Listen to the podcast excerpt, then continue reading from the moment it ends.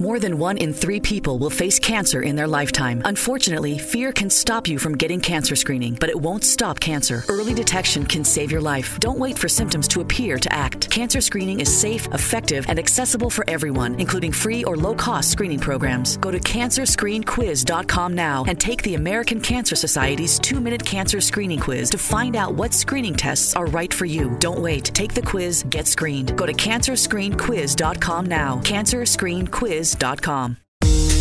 You've dreamed of building a family, but the journey hasn't been easy. I'm Dr. Laura Shaheen, a reproductive endocrinologist helping people build families every day. On our new podcast, Baby or Bust, we'll be learning from both reproductive experts and people who have faced challenges just like yours.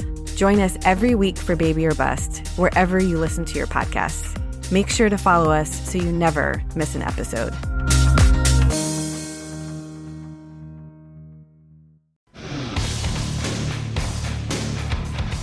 Um, but you know, in our league, there's no place for that. Um, you know, honestly, I hope he's never allowed to come to an NBA game because he shouldn't have did that. Um, there is no place for that, and you know, and luckily, you know, they, they threw him out. I talked to the league's uh, security already, and um, explained myself. And you know, I don't really, you know, the fans have a place. I, we sure. love our fans, but fans like that, fans like that, they shouldn't be allowed to be in there because you know it, it, it's not right. Here we go.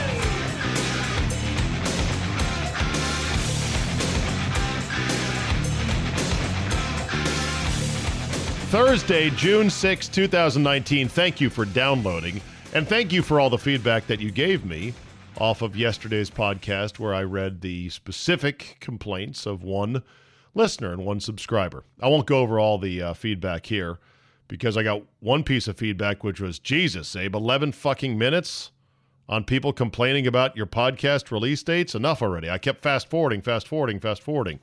So I won't take 11 minutes. I'll just say uh, uh, the feedback was very instructive, and I'm getting a clearer picture of kind of the way people use and consume podcasts. Many of you say you listen to five, six, seven podcasts regularly and will often listen to them at greater than just normal speed, at one and a half speed. That blows me away. It also sort of frustrates me thinking, you know, as a professional broadcaster, my tempo, my pace, my inflection, strategic pauses to let a certain point breathe are being compromised by you impatient jackanapes who are like, hurry up, hurry up, give me the give me the info. I need to get it all in. Let's go, let's go, let's go, let's go, let's go. So with that said, one minute and 15 seconds into the show, let's get let's get right to it. Talk about a swift, swift moving mob. My God. The the man who pushed Kyle Lowry. The shove heard round the world has taken off in less than 24 hours. That got out of hand quickly. It turns out that the guy who dared to just push with one hand Kyle Lowry, who had flown into the stands, just to move his shoulder maybe six inches and say something mean to him, according to sources, it was uh, fuck off, Lowry, or something like that.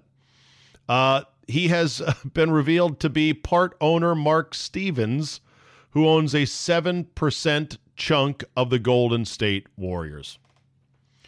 By the time the news cycle ended today on Thursday, he had been given a one year ban from all NBA games and was fined an insane $500,000 now, I know the counter argument to what do you mean it's insane? This was the NBA clearly saying they're not going to tolerate fans putting their hands on players when they happen to go into the stands. Okay, I get that on a certain level, but then again, this is craziness because now the next time a fan or the next time a player dives into the stands to try to retrieve a ball, any touch, any grab, any what could be helping motion could be determined as was that hostile or not? Because one of the guys actually grabbed the back of the jersey of Kyle Lowry in what looked to me initially as a bit of an aggressive type move. And instead, it was um, maybe, I don't know, an effort to keep him from falling further over. I don't know. It just, we are now in the realm of It's never enough to be sensible and proportionate, which is, yeah, he got kicked out of the game because he pushed Kyle Lowry and started talking shit. Kicked out of the game, and he will not be allowed to sit courtside anymore during the finals. He can go to games, but he's got to sit somewhere out of sight. And that's that. Like, that would be the appropriate punishment. One year ban, $500,000. They're going to push. I'm telling you. And by they, I mean guys like LeBron James who went off on Instagram about how wrong this was and then said, What if it was the other way around? What if, you know, Kyle Lowry turned around and took a swing at a guy? Then what? You'd be calling for his. I think LeBron James's language was completely over the top, but it didn't happen. That's the thing. How about we uh, administer justice based on what happens, not on what could have happened, what might have happened?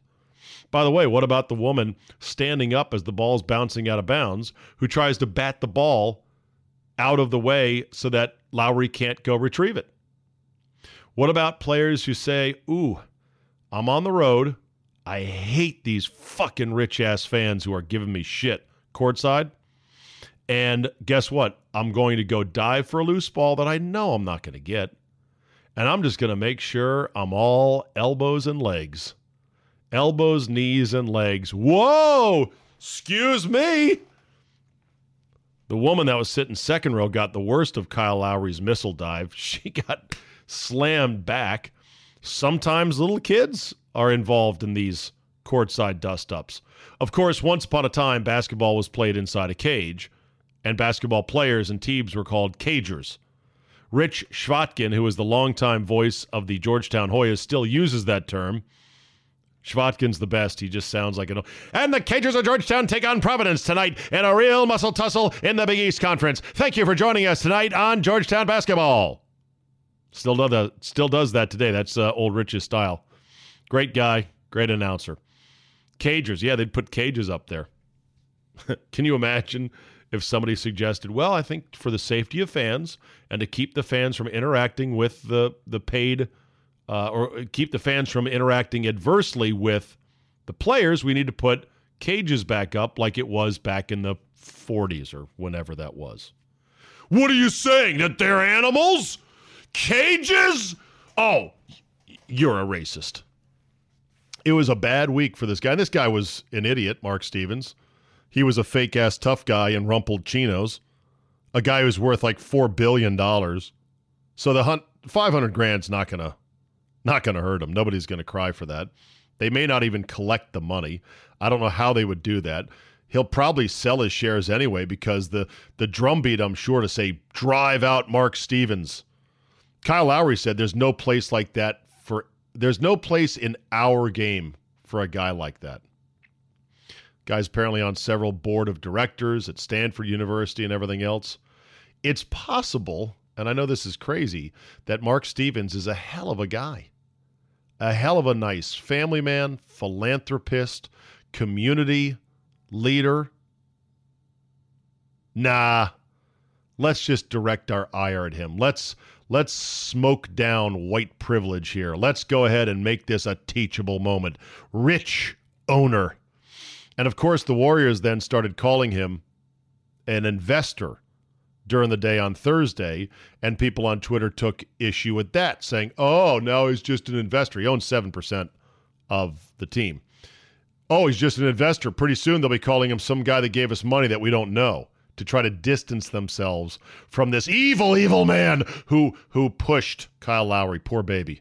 I hope Kyle Lowry gets the appropriate um, trauma counseling from this. I hope he's okay after this. I know it's a it was a very tough event last night for him. Very traumatic. May never be the same player again. So, on the one hand, there's this push to not call owners owners. And then when it suits the purposes of those with an agenda, when the Warriors say, well, this guy's a 7% owner, he's an investor in the team. No, no, no you're not going to call him an investor. You call him what, what we want in this case, which is an owner. He's an evil owner who's putting his hands on the indentured help it's just such nuts. It's so crazy. I mean, Ron Artest ran into the stands, ex- igniting a riot at the Malice at the Palace. Ron Artest went after some kid who didn't even throw the cup of ice that started it all, the match into the powder keg, went after some kid. Mayhem ensued. Did they ban Ron Artest for life? No. But people are calling for that. They're saying they've got to make this guy, they got to run this guy out of the NBA. There's no proportion, that's all. I'm not trying to defend some hedge fund douchebag, some venture capitalist billionaire in his rumpled khakis who thought he was going to be Johnny Tough Guy for one night. But at the same time, I'm all for proportion. I'm all for sensibility. This is not good for anybody that mob justice and overreaction like this is allowed to flourish. Someone has to be the reasonable voice to go, okay, wait a minute. Let's not go nuts here. But going nuts is what the internet does best. It gets us all whipped up into a frenzy. And in a related story from last night, the wife of the owner of the Warriors, who was seen uh, leaning across Beyonce to talk to Jay Z, her husband, and it looked like sh- she had turned an, a happy Beyonce into an annoyed Beyonce by a six second GIF that was shown. Actually, this uh, wife of the owner uh, was just asking Jay Z, according to Ramona Shelburne's reporting, just asking Jay Z if he wanted a lime in his vodka soda or not because it was too loud to hear him in the very noisy Oracle Arena. And the six second clip caused the Beehive or Bayhive, I don't know how you say it, Beyonce, the Beehive, to go crazy. And she had to shut off her Instagram because of death threats. Now, again, the wife of a billionaire owner in uh, the the Warriors, uh, Joe Lacob, the the wife of a billionaire owner. If the worst thing that ever happens in her life is that she has to shut off her Instagram account, no one's going to cry for her. But at the same time, it just shows you how crazy things are now. It just shows you how how far from reason and sensibility we have come. It's how easily the tech giants have manipulated us to attack, attack, remorselessly attack, cancel people, destroy people, see the worst in people. It's also kind of unfortunate that Beyonce didn't say anything as soon as she saw this bubbling up on the internet. Like, hey, whoa, whoa. You picked one reaction. Who knows what I was thinking at the time? I was just going into a resting, relaxed face. And next thing I know, you think that I'm annoyed at the wife of the owner of the Warriors who gladly invited me to the game. It's nuts. That said, Warriors are in a tight spot after last night. Yes, they are tight spot to say the least. The game was ragged. The game was not good. And without Klay Thompson and Kevin Durant, they basically had no chance. Steph Curry was spectacular and incredibly fun to watch. There was that one three where here comes Curry floating in the open court, up court, on a on a on a sort of a half break, not a breakaway, but open court transition. Curry is dribbling like he's floating, and he does this slick little behind the back crossover, darts a couple steps to his right, stops on a dime, does a hard crossover pullback dribble, and pulls up for a wide open three in one fluid motion. It hits the front rim, kisses off the backboard, gets the shooter's touch, and drops. Absolutely spectacular. What a talent. What a player. And yet, there's always going to be this sort of uh, image gap with Curry in terms of his greatness as a player because he's small and he comes from lineage with his dad. And I read one article that talked about how Andre Iguodala thinks that Steph Curry doesn't get the benefit of the accolades he should because it's perceived that basketball is an inner city game and that Steph Curry is a suburban kid. That Steph Curry has mad driveway game, as I like to say. That is unfair. That is unfair, but that's perhaps the way the the basketball reality is with Steph Curry. Also, he's you know, he doesn't look or act he looks like a kid. He's got childlike features and I think when we put our best players, our superstars, they're always larger than life. They're like superheroes. And they're men. And Steph Curry is always going to look like a kid. He's even though he's a grown ass man, he's always going to look like the kid who mows your lawn or delivers papers or comes knocking on your door. Uh, do you mind if I shoot baskets in your in your driveway? Sure, kid, go ahead. That's what he looks like, but he was spectacular, but he was not enough in scoring 47 points with pretty much no help around him. Jonas Jerebko is worthless. I hate him. I'll talk more about him with uh, Ron Thomas here in just a second. And now that Kevin Durant's been ruled out already for game four, even though there was some speculation that he and Klay could come back for game four, it's further pushing what I think is my dark alternate theory. My dark web alt theory on Kevin Durant is this the Warriors have been lying the whole time about his injury. It's not a calf, it's an Achilles. It's an Achilles strain. Not a blown Achilles, but a strained Achilles that they're hoping that he might be able to get better, but they don't want to say it for some reason. There was ice pack. There was ice on, on Kevin Durant's leg last night. You could see it in the tunnel as he was trying to pump up his teammates. Did it look like he was on his calf to me? No. It was down around his ankle, where his Achilles is. I don't buy it. I had a trainer say uh, to me, text me on the show this afternoon saying, uh, I'm a trainer and I've blown out my Achilles twice. You are 100% correct. This ain't no fucking calf injury. I just go back to when the injury first happened, the way it happened, and the way Durant reacted, and by what Dr. David Chao said initially on Twitter, which was looks like an Achilles. And I think the Warriors changed their tune after they said mm, possible Achilles. We'll have to see. And then they're like, oh no, it's a calf injury. Okay. My only thing I don't know is what's their game. What are they going for? What's their angle per se to be pushing this non-truth forward? Don't know, but maybe it will be revealed sometime soon. Men's college basketball three-point line is moving back a foot to 22 feet, one and three quarters inches. It'll match the international line. We'll talk to Ron Thomas about that in just a second. And then there's this India is roasting under a heat wave with temperatures above 120 degrees. Oh my God. Imagine going to downtown. Uh, oh, where would it be in India? Um, Capital of India. What is the capital of India? Imagine going to India and it's a hundred and New Delhi, downtown New Delhi. Imagine that at 120. I bet that smells quite aromatic. You got to be careful here because you don't want to imply that people who are that Indians are any smellier than Americans or Frenchmen. Although I bet France at 120 degrees would also be horrible.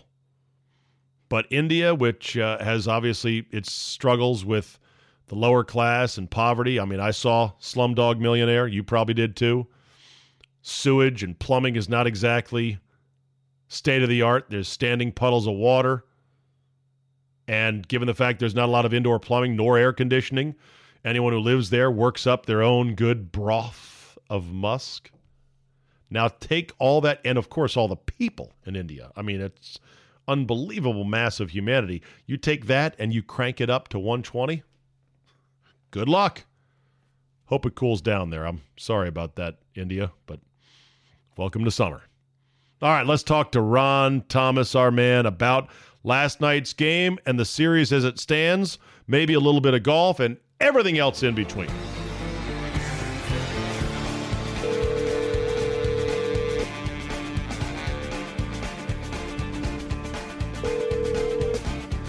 Hello. Well, well, well.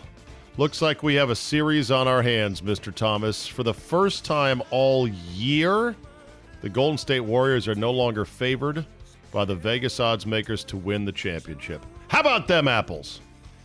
Jeez, I don't know. Last night was such a strange game. It's been a strange series so far. And, you know, you putting up what you did on Twitter, uh, which I hadn't seen. Which was when what? Klay going up for the three and flopping, you know, Oh, yeah, three, let's- doing the doing the Michael Ja- yeah, Let's talk about splits. that for a Okay. second because you are both a basketball player and you are a referee. Now, Was was well, you Wa- know, once was always will be. exactly. It's sort of like it's like you know you don't re- you don't refer to uh, uh, Marines as retired Marines. They're former right. former Marines, like your buddy Dave Adams, former Marine sniper, right? Yes, correct. okay. Once a Marine, always a Marine. Right. Semper Fi. Okay, so anyway, um, you are you are a guy that is refed.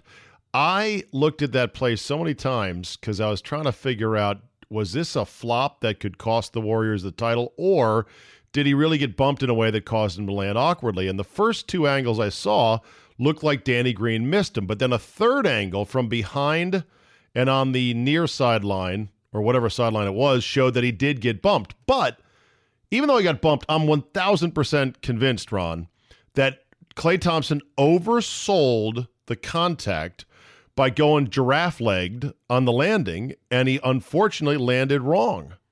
And I will stand by that to the death. I don't believe the bump caused his legs to splay out. Now, you may have a different opinion. What'd you no, say? No, not at all. Steve, they're all uh, exaggerating everything when it comes to taking shots, especially the three point shot. And it doesn't make sense because, you know, the, the shot does not, eh, when you go up to take the shot, the release, of course, is the most important part, but fundamental basketball, fundamental teachings, and fundamental form dictates that you come back down in the spot from where you took the shot. And in doing so, when you when you take a, a solid looking shot, a fundamental shot, you're going to more than likely I shouldn't say this in the NBA, especially with Marc Davis officiating, but you're going to get more calls. A good official in college, especially, is going to look at you. In high school, is going to look at you and you know do the flop or the embellishment.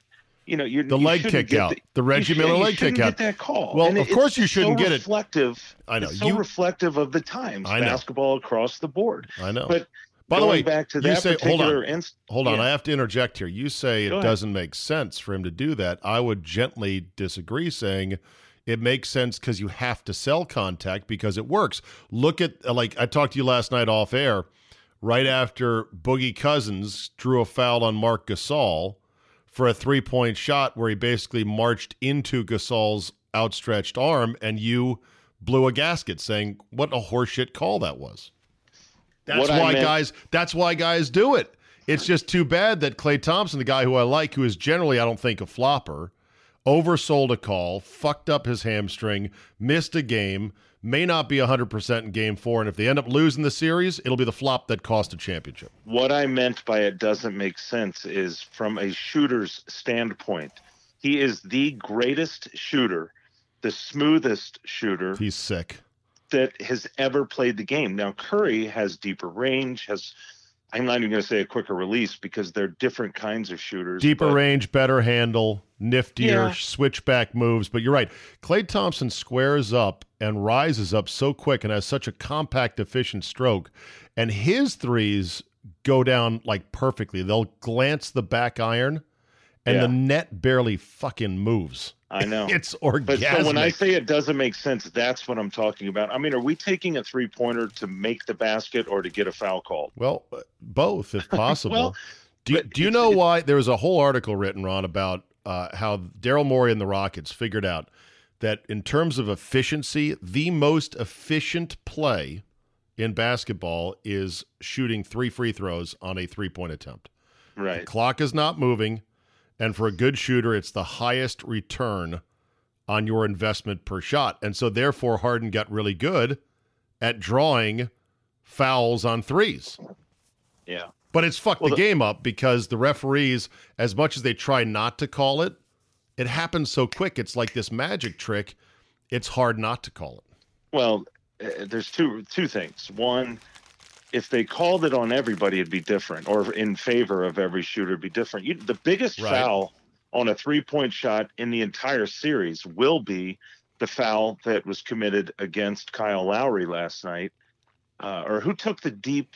Who took the crazy three pointer? No, no, no. Uh, Van Van, Vliet at the end? When you when they showed his lips and he I said. And that one. was an and one. And if you watch that, I mean, that was the biggest foul. And of course, Marc Davis was 10 feet from the play, didn't make the call. If that's a superstar, that call is made right. But, every time. But the game was over. There was a 10 point lead. There was a Uh, minute and a half to go. and so they would pretty much pocketed their whistles. You're right, though. You're right, though, that the calls in the NBA go skewed towards the stars. What I liked about VanVleet, and I, I generally uh, don't like him because he beat my Bucks, but uh, VanVleet Yeah. was really calm after that. Like he wasn't hysterical. He was just like going, and that was a foul too. And I was like, Yeah. nice Oh, yeah. restraint. That was funny. Yeah, it was an and one too. He said, uh, "These guys, it's it's gotten so ridiculous. I've I've used this with you before. It's WWF. Now, having So said that, these how do guys, we how do we how do we Well, adjust for it? How these do we? guys can these guys can officiate. There are three officials last night. John Goble, who this is I think his third finals, okay.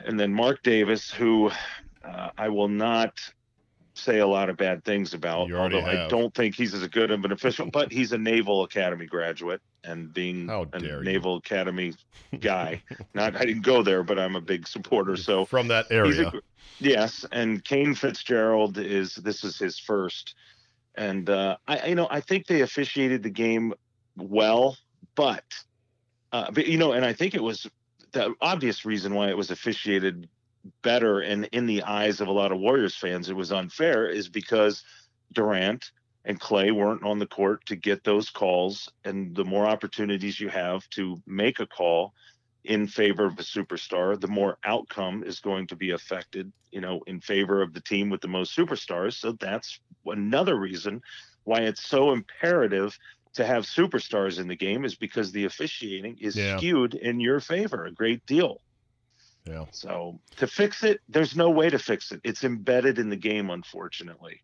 Yeah. and I, I can't stand it. What else did you take away from the game itself? And will you will you Uh, join me in killing Jonas Jerebko, who I just think is the worst? Every time I see that dumbass running around, he does nothing right. Nothing. No, he he spots up at the three point line. Um, I, I some things I'll say, Danny Green, that the block shot that he had That was the end of the unbelievable, like huh? yeah, Quinn Cook, who was a good ball player, he's a Duke boy, I believe. For him to think he's got a wide open layup, I mean, these guys get up and down the court in, insanely fast, Yep. and you don't expect Danny Green to come up and make a, a block shot like that. I also take away from it that last night's game that um, Draymond Green is certifiably nuts. I'm not going to call him a malcontent, but he is a hell of a basketball player. Um, he's a, you know, I, we've talked about it. I have expressed to you how important I think he is to the team. Obviously, he is, but But he's He not a number two. That's also what was shown. exactly.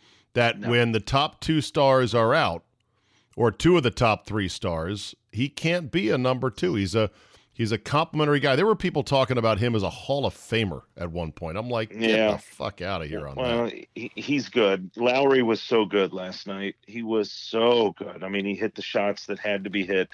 Also, something that is just so important is the size of Toronto, which is why I You picked uh, him.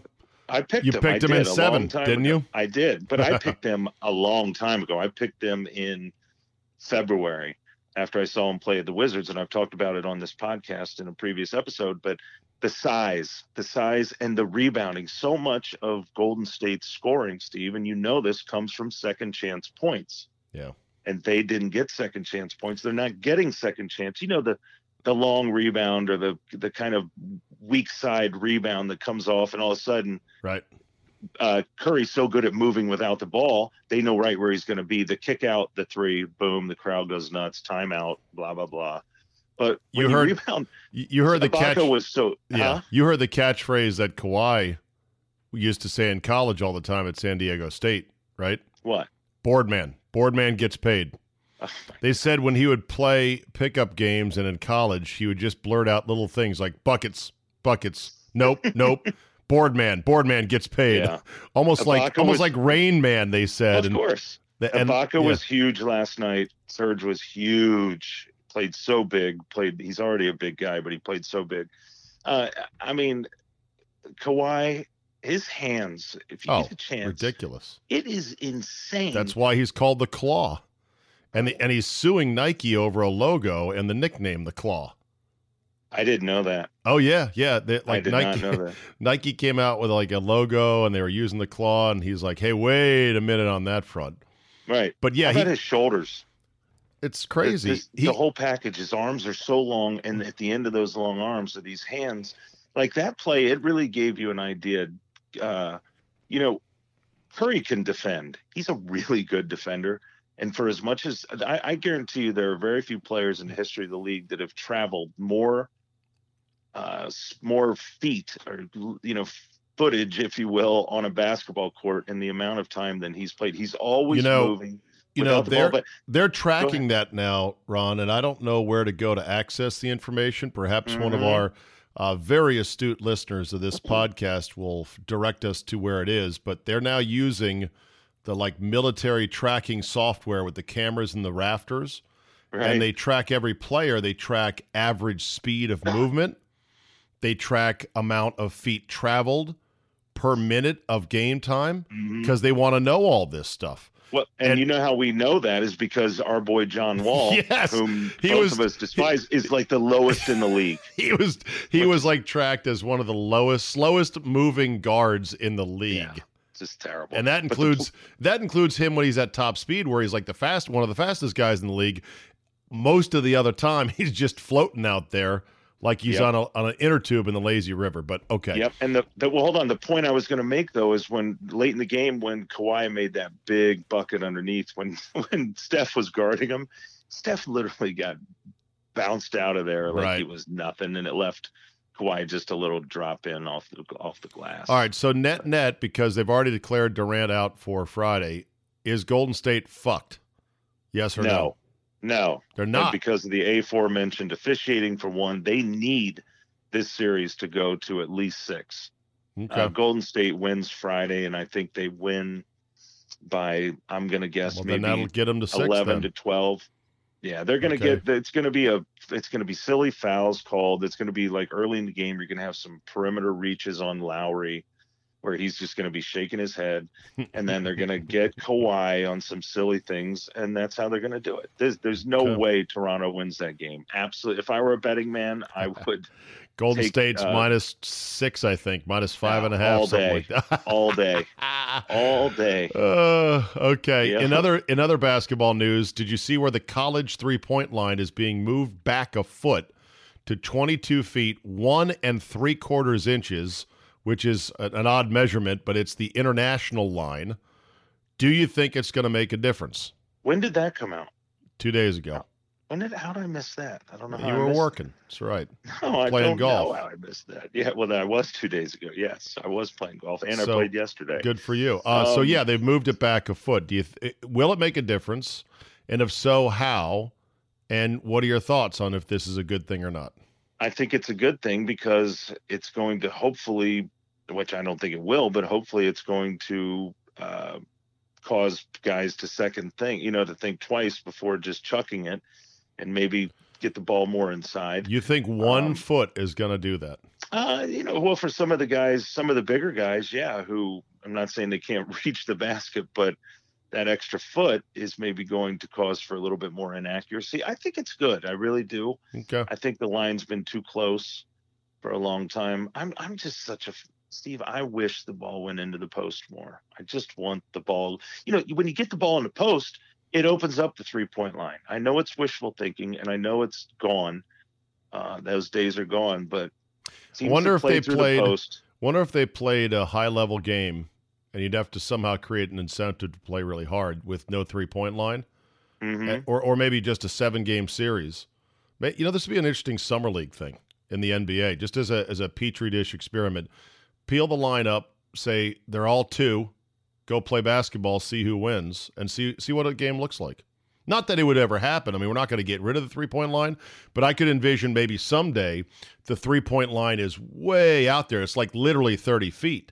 So, yeah, Yeah. you could take a three, but you're going to go back to the days of the early 80s when teams would average seven or eight threes a game Yep. as a team.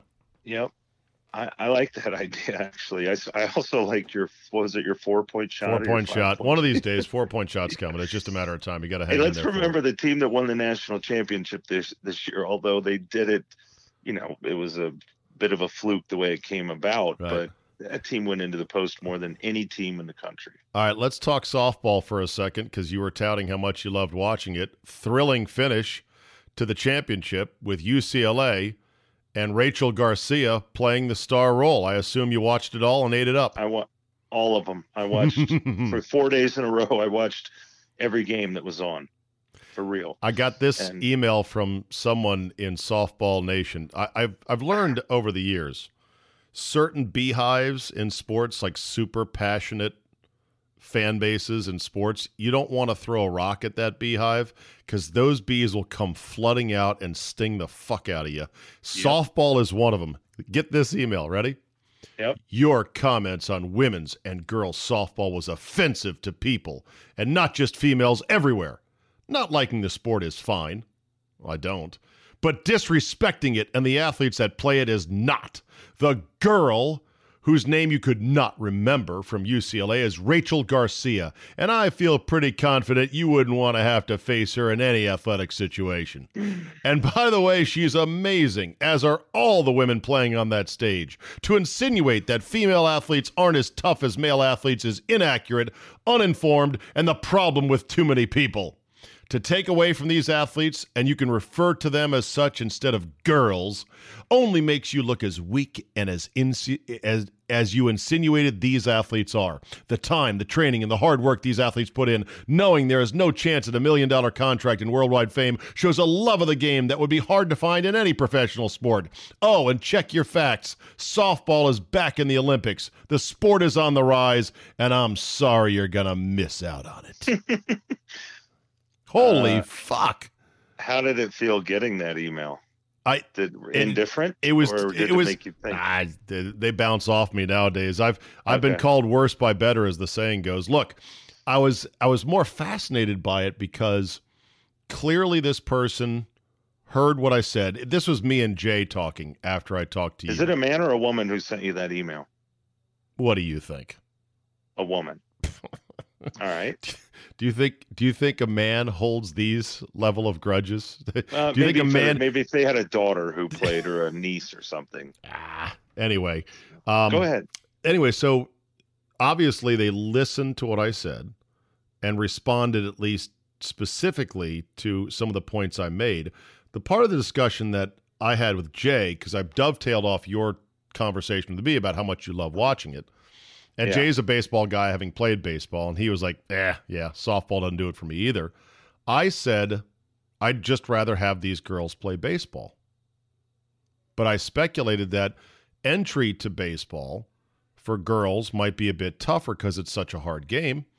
And it's no fun getting hit by a pitch, which is part of the game of baseball. And that might, you know, sort of deter some girls from playing actual hardball. You'd also have the problem of how do you scale the diamond properly for a girls' baseball game?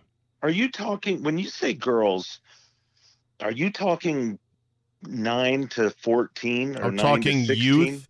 I'm Okay, talking gotcha. basically a girls' little league. Now, I had a I had girls in our little league system when I was growing up, and there's usually always one or two, Right.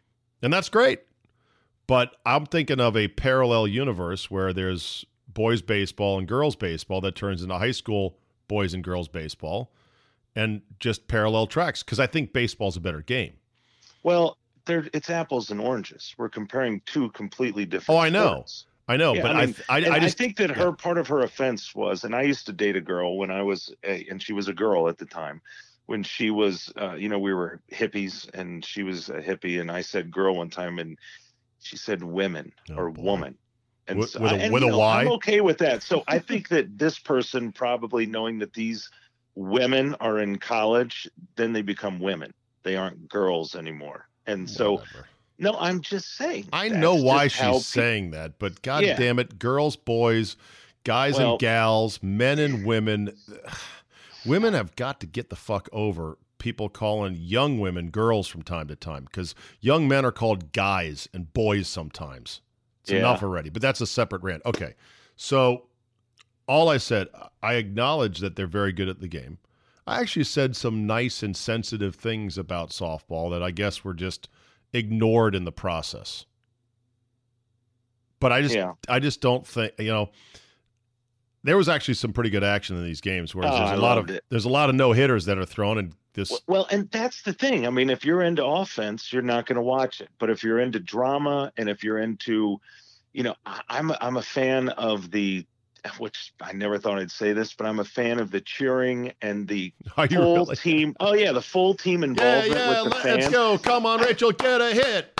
No, They've got all their I- I- well, They've got all their little things. It's more involved than that. I mean, I Oh, there's just- it's very high in spirit. See, yes. I come at this, Ron. I covered this shit in college. And by shit, I mean wonderful game of softball. I said Yeah. with Jay, I covered women's softball, women's volleyball. I even did water polo. I broadcast a game on the radio station for water polo. People found that to be quite hilarious. We reenacted how horrible that must have sounded. But UC Santa Barbara softball is not Alabama, UCLA, No, but we didn't suck. Oklahoma, We didn't suck. No, you didn't suck. We weren't you terrible. Weren't at that up. You weren't at the literally know. the pinnacle of the game. But a lot of the better West Coast teams would roll through ta- roll through campus and play us. yeah, The I- which I UCLA's, the. Arizona States, and whatnot. Uh, look, it just wasn't my cup of tea. I just, and I know, and that's normal. And that's I mean that's it is normal. It's more normal for a person, not just a man, a person to not be into women's fast pitch softball. And I need to be fully transparent. It's not like I was watching women's fast pitch, fast pitch softball all season. I know. You I just, didn't have on the SEC you, you dropped what- in. You dropped in for the championship. Yeah. Well, no, I, and I did watch some games leading up to it. And again, to be fully transparent, I'm a guy who is attracted to girls, women, young women, and some of them are really attractive, and some of them look really good in their baseball or softball pants. Oh, I and love can it. Uh, Yeah, Jennie, and I Jennie can say Finch. that. Yeah. But that's not why I'm watching. You know, I love, and in fact, here's something crazy. One of the guys, one of the new owners at our golf club, at the Cannon Club, his name is Joe Tucker. And Joe Tucker at one time was ranked in the top 20. Uh, no, he was ranked number 12 in men's fast pitch fast pitch softball in the United States. And I know that because during our conversation the other night, he texted me a picture of the rankings and his name was circled. He circled it. So I've and I, Joe always enjoys me when we talk about fast pitch softball because he's so surprised that I watch it. Like I talked to him about the King in the Court. They came to our small town one time. Tell people I who the king in the court is. The. King in the Court is one guy, the King, and he had a team, and he only had I think four It's a male. him. It's a male professional slow pitch softball team. Oh no, not used slow to- pitch. Oh, oh, really? Okay, fast oh pitch. my gosh, male, Fast male, pitch, yeah. male, adult, professional, fast pitch softball team that would tour the country barnstorming. These were like the best male softball players in the world. Yeah, and the King pitched up into his 70s, and I I think you can count how many games he lost on one hand over his entire career. It's insane, and they would play against the very best All Star teams that a town could throw at them, like they did at our town.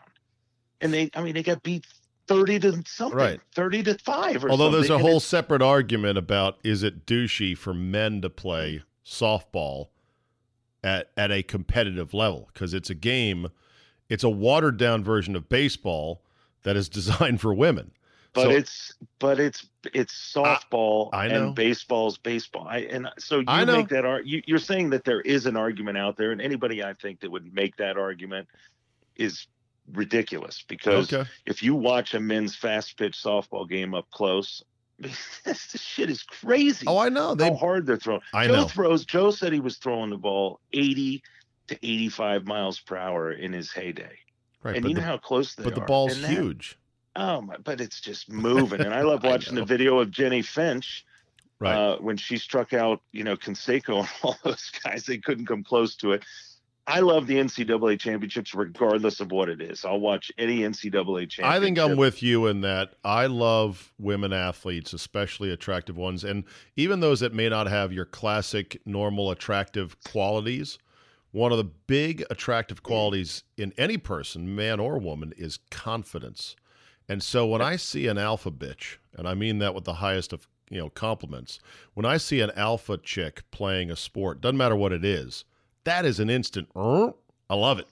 Love Yeah. it. I love seeing women that are just badass at whatever it is they do. Competitive, fierce. That's like I remember we were remember we were watching the Olympics uh, six seven years ago when uh, Lindsey Vonn was winning her last gold medal in the downhill, and we were calling each other, and I was like, God, I fucking love this man. Look at how she attacks that mountain. What she's doing is fucking insane. And by the way, she's pretty fucking hot too. Yeah. You know, it's funny. There's another reason that I really like women's softball is because in my same hometown, Zionsville, Indiana, we it was a big softball town. Okay. We held the state championships. Actually, it was the regional championships for the state of Indiana, Illinois, Ohio, Kentucky. So it was all the best teams from those states would come and they would play at our park. We had this really nice park. We still have it. And so these women, they t- t- I mean, you know, at the time, girls, young women would come and they would play for an entire week. And a lot of the girls would stay with host families.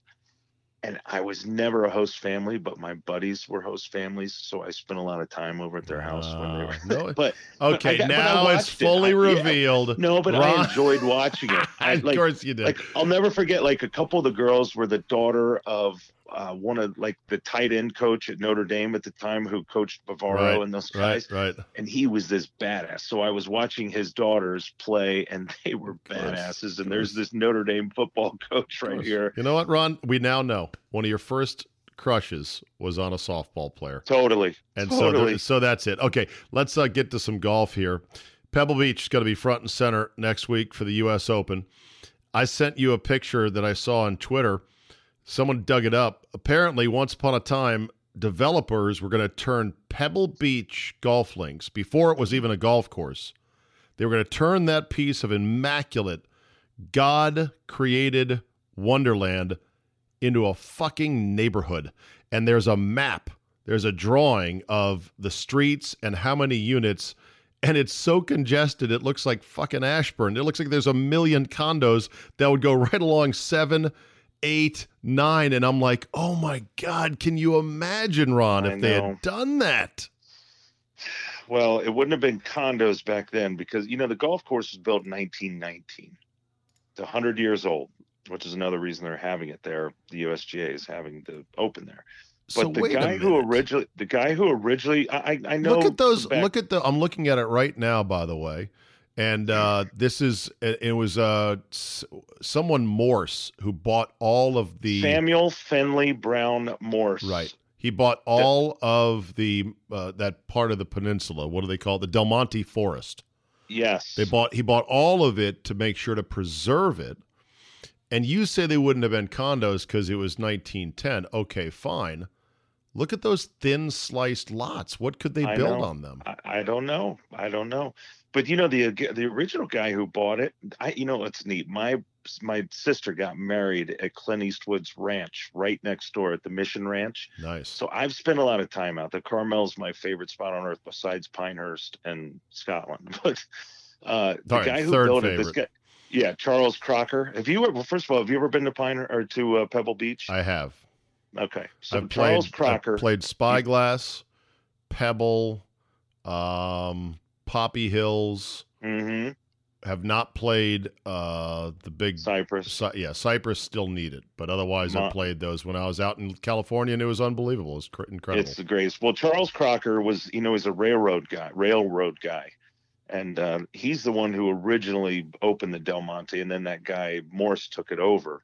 But the course was built in 1919, and then you know what happened is the after World War II, I think another group came in and bought all the property around it. Well, no, it was the United States Navy. That's right, and they had the Navy postgraduate school there. And then there was some concern about what was going to happen with the golf course then. Hmm. Um, so well, thank God they that- didn't build don't this. know when that. Yeah, Thank- when would that yeah. have been? When would that have been? I What, don't know. the neighborhood? When would they have decided? When would they have been questioned or uh, figuring out what they're going to do with the property if they were going to develop it? I don't know, but I see what looks and, and this was tweeted by Sean Martin, who is goes on Twitter as uh, at PGA Tours Martin, and uh, apparently there is a. He said the map is from Neal Hotelling's Great History of Pebble Beach Golf Links, a great read if you get ready for next week. So there you go, book to read. Neal Hotelling, like hotel L I N G, and the history of Pebble Beach golf links. So yeah, there you go.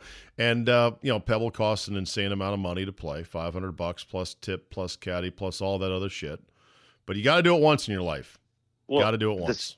But the story is, I mean, I don't know how much time we have. We don't have much time because I have a few other things I want to run by you. That, I, how about the Japanese guys buying it though, and then Oh yeah, in the it? in the nineties, I believe, yeah. Japanese investors bought it, and somehow they fucking took a bath on it. Well, the guy had ties to organized crime. Brian told me this when we were Who's Brian? with him. Brian Ferris, Who's Brian Ferris? uh, the guy who took us to. Am I allowed to say? To Pine Oh, Valley, whose dad owns the golf course. Jesus Christ! I'm so sorry. Brian Ferris Yeah. is a is a god to us. He took us out And to he Pine likes you a Valley. Lot. and He's, he's Jesus probably Christ! listening. I'm sorry, Brian. His dad only ah, owns Oh, Pebble Beach with Clint. Eastwood, Arnold Palmer, Oh, who of course is no longer with us. Oh, yeah, they own it. That's the Pebble Beach Company, and they own it. They own all of them. They bought it from the Japanese when the Japanese took a bath on it. The Japanese bought it, then another group of Japanese investors came in, and then the Pebble Beach Company bought it. And again, that is Peter Ueberroth, Dick Ferris, who's the former chairman of United Airlines, Peter, or uh, uh, what's his name, the actor Clint Eastwood, and Palmer. Those are the that's Pebble Beach Company. Yeah, and we got to play Pine Valley with them. Unbelievable. Yeah. No, good stuff. So, uh, how do you think the course will hold up?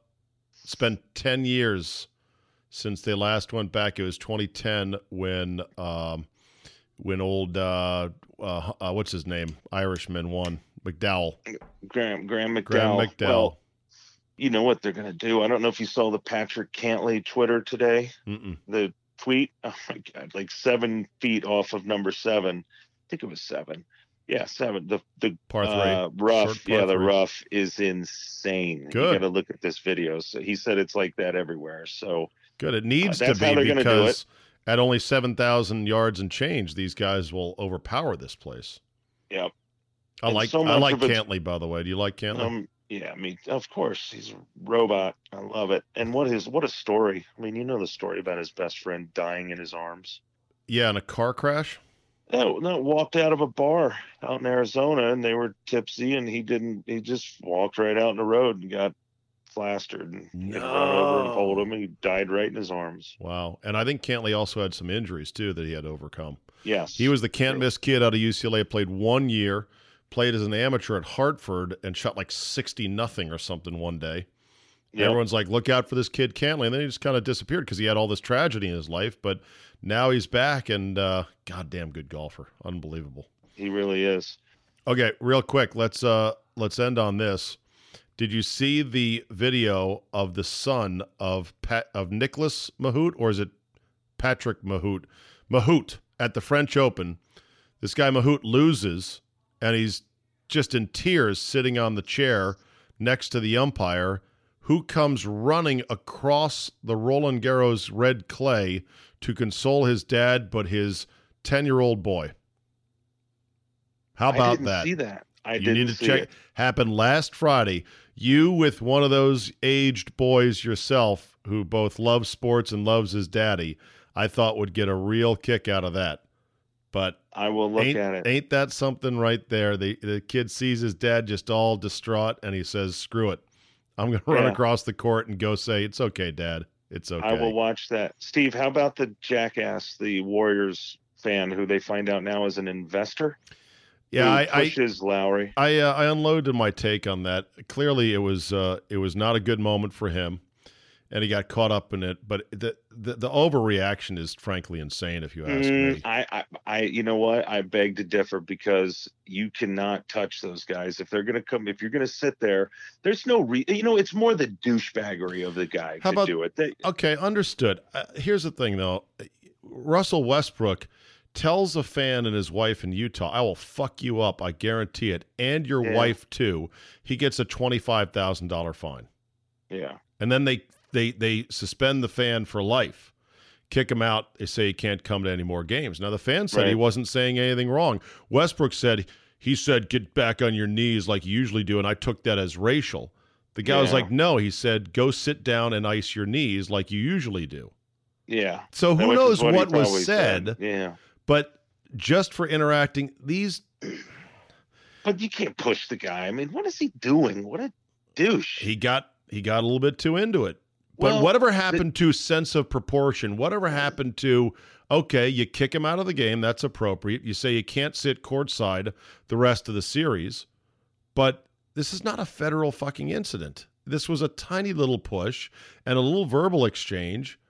We've lost all sense of proportion. This guy Well, could be I, Ron. I understand. This guy could be a great guy who had a bad moment. I don't think a great guy would ever stoop to that level. that's which where you're I wrong. Think it's a, I think You're now don't know, ascribing to you're ascribing to him the okay, I'm judging him on 5 seconds.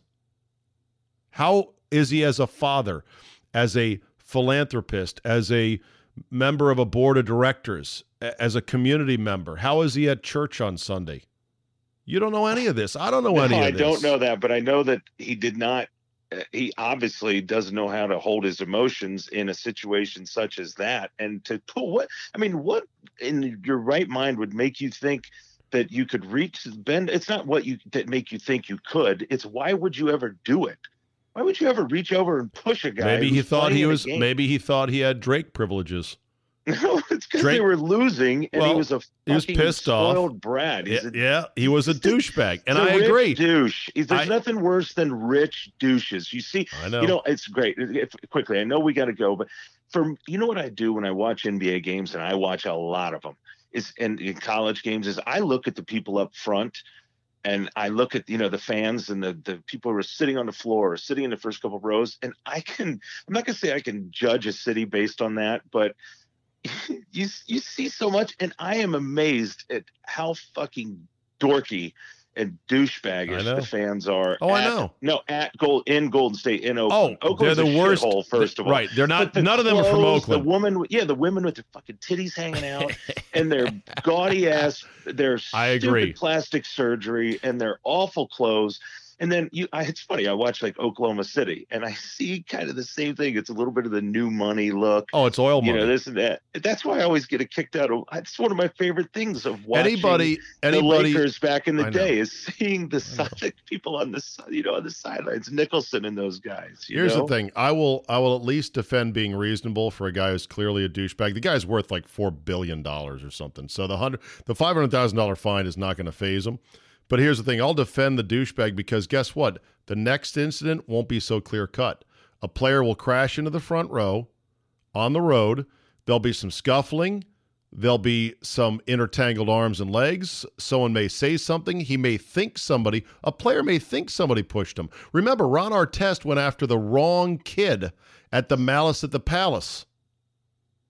These My players don't. My my dad represented Stephen Jackson. Yeah, these players, these players are also these players are also super hot-headed and entitled themselves. Okay, they're a lot of ways they're every bit as douchey as the fans sitting there courtside, and sometimes they go into the crowd on the road and there's a bunch of arms and legs and people entangled with them. They might feel like, hey, somebody pushed me or somebody hit me. They don't know what the fuck happened. They just react. That's exactly Yeah. what Artest did. So this time it was clear. Artest got something thrown at him. Remember? Yeah, but not by leaning- the- He was sitting on the. they yeah, threw from a guy in somebody threw crowd. somebody threw a cup of ice that landed near him. It didn't hit him. But here's my point: he got up and went after the wrong guy. Yeah. Yeah. this time yeah. it was clear, Ron. Next time it won't be so clear, and you and I will talk about it next time it happens. Because trust me, a precedent has now been set. Anytime a player whines about "oh he touched me," the league is going to have to swing in and hand down draconian action. I mean, a year ban and a half a million dollar fine. You fucking kidding me? But okay, that's the NBA now. It's all about image. So, Well, and the owner and the yeah. Let's be honest. White guy pushes black oh. player. Oh yeah, and of course, and it was it was during the wrong week possible in which they were talking about eliminating the word owner because it was deemed to be yeah. offensive. And- this guy walked into the wrong situation at the wrong time. So in that regard, I don't feel bad for him at all. I am defending the principle. I'm arguing for just be careful. The next one's going to be worse. Mark my words. Gotcha. All right, very good, Ronnie. Good to talk as always. We'll chat next week. All right, brother. Love you. See you, Bye. buddy. Let's end on this today. The Southeastern Conference has said they want to get away from being in a no comment world anymore when it comes to officiating. Their coordinator of football officials, Steve Shaw, said that they're pushing network executives that broadcast SEC games, that would be CBS, ESPN, and others, or maybe that's just the two entities. They want the networks to add a officiating expert available for comment on broadcasts. They also want to include a Twitter account that helps explain some of the calls. I'm not against this per se, but at some point you wonder is this really good for the game? Does this not just fuel more people bitching about this call, that call? Why do you do this? Why do you do that? College football is rife with many dicey calls. It's just, and if you watch the Pac 12, holy shit. Yeah. Pac 12 games, you better buckle up because Pac 12 officials, the shittiest, craziest, inconsistentest, if that's even a word, uh, referees you, you'll see in college football. But that said, I don't know if just having more people commenting on the calls is going to placate the masses anymore. But at least the SEC is saying, yeah, we should probably add this. I know this. I wish I had invested in a referee broadcast training company about five, ten years ago. Maybe it's not too late. Pretty much a referee broadcast academy. You work with zebras to learn how to be decent on television, to avoid being Mike Carey and be more like, um, uh, what's his name, the Godfather of all referee television personalities. Why can I not think of his name right now? It's been a long day. Been a long day thinking and thinking and thinking. But yeah, less less uh, Jeff Triplett, who was a failure on TV, and more Mike Pereira. That's it. Ding. I knew it'd come to me. Just had to sit tight for that. Yeah, I could have cleaned up. Uh, maybe you still can. Open the ref because you got to coach these refs up on how to be good on TV. And if they're once they're good on TV, there's going to be jobs. This is a growth industry. Every network, every level of football, every league, pro, college needs a referee to explain the rules of the game that we all used to know, but we don't now. And you need referees in the booth to then watch replays and say, oh, I think it is going to be overturned. Oh, I think it's not going to be overturned. It's a huge growth position. And I should have been at the forefront of it, but wasn't quick enough, wasn't shrewd enough. All right, that'll do it for me today. Thank you so much for listening, and thank you for downloading. Get the CzabeCast app, it is absolutely free. Look for it in your Google Play or iTunes store, although iTunes is going away. So, whatever new app Apple designs or whatever new ecosystem, I haven't read up just exactly what it is, you'll find it. Wherever your apps are distributed, go and search CzabeCast, get it downloaded. All the episodes of me are handily compiled for your listening pleasure. Thank you very much for listening. Have yourself a great night, and we will see you next time.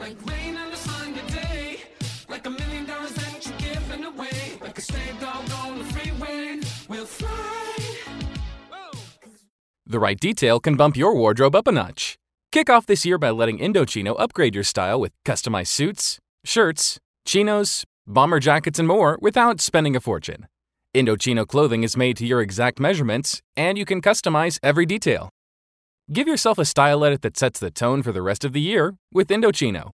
Get $50 off any purchase of $3.99 or more with promo code STYLE at Indochino.com. That's Indochino.com, promo code STYLE.